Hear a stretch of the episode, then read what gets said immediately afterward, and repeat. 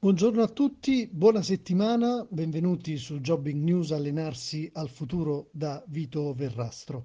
La riflessione che apre questa settimana eh, riguarda una generazione che Paolo Iacci, presidente di ECA Italia, eh, vicepresidente di IDP, l'Associazione Italiana Direttori del Personale, su Harvard Business Review ha denominato generazione limbo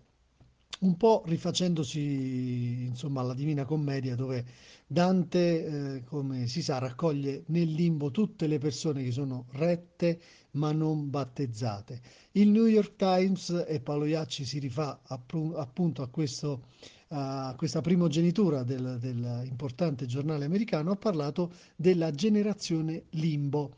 La generazione limbo che è composta da giovani che sicuramente hanno titoli di studio anche molto alti, ma non sono ancora riusciti a sfondare eh, sul mondo del lavoro, nel mondo del lavoro. Mm, parliamo di neolaureati usciti da università di buon livello, ma che a causa della crisi stanno ancora cercando una occupazione oppure sono nell'area della precarietà e della sottopaga lontani dalle aspettative che quel percorso universitario, quel percorso accademico e quelle aspettative maturate in quegli anni eh, facevano presagire.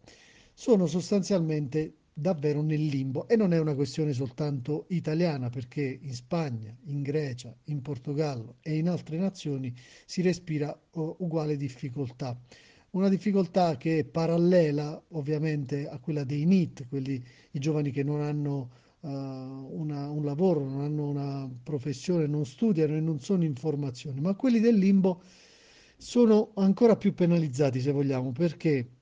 appunto loro con le loro famiglie hanno investito in un percorso formativo molto alto con un'attesa che però è stata in qualche modo disillusa. Questo pone a, a,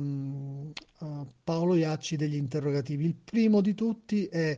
la spendibilità immediata dei percorsi di laurea e dei master, eh, perché poi alla fine ci confrontiamo con questo. Le imprese eh, non attirano più, non hanno più, eh, come dire, mh, mm, no, non mostrano più appeal nei confronti dei, dei laureati o dei masterizzati, se vogliamo, se vogliamo chiamarli così. C'è da riflettere anche su questo perché le eh, competenze cambiano, si rinnovano e magari i percorsi di laurea rimangono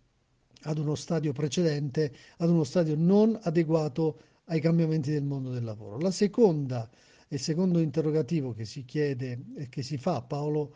Iacci riguarda una domanda di senso, la chiama lui. La, mm, sostanzialmente si è rotto, dice, il patto sociale per cui ci si prepara con lo studio e il praticantato ad un futuro migliore e quindi chi investe in un master, in un percorso accademico, non mette sul tavolo soltanto soldi, impegno e tempo, ma soprattutto, e questo è il valore più profondo, una rinnovata fiducia nelle possibilità di un futuro migliore che invece il mondo di chi è arrivato, il mondo dei grandi, il mondo di chi già lavora, sembra negare loro. E questo è forse l'interrogativo che ci dobbiamo fare un po' tutti, perché poi alla fine uh, si fa presto a cadere nella disillusione prima e nella depressione poi, perché gli sforzi compiuti durante il tragitto uh, accademico e post-accademico poi alla fine vengono vanificati da una società che non, re- non sembra riuscire più ad apprezzare uh, questi titoli, anzi forse a volte vengono anche penalizzati e si parla del fenomeno della over education, cioè troppo qualificati per il lavoro che ti sto offrendo. Ed è un paradosso, non solo italiano anche questo. Quindi bisogna riflettere, vi invito a leggere e ti lascio il link all'articolo sull'Harvard Business Review di Paolo Iacci sulla generazione limbo, bisogna riflettere appunto su questo valore, un valore che si consegna, che non è solo economico e sociale, ma è anche culturale e anche di un nuovo patto intergenerazionale che deve venire fuori per quest'Italia per cercare in qualche modo di riallineare i forti mismatch, i forti disallineamenti che esistono. È tutto, telegram.me slash lavoradio per continuare a seguirmi. Buona giornata e buon lavoro.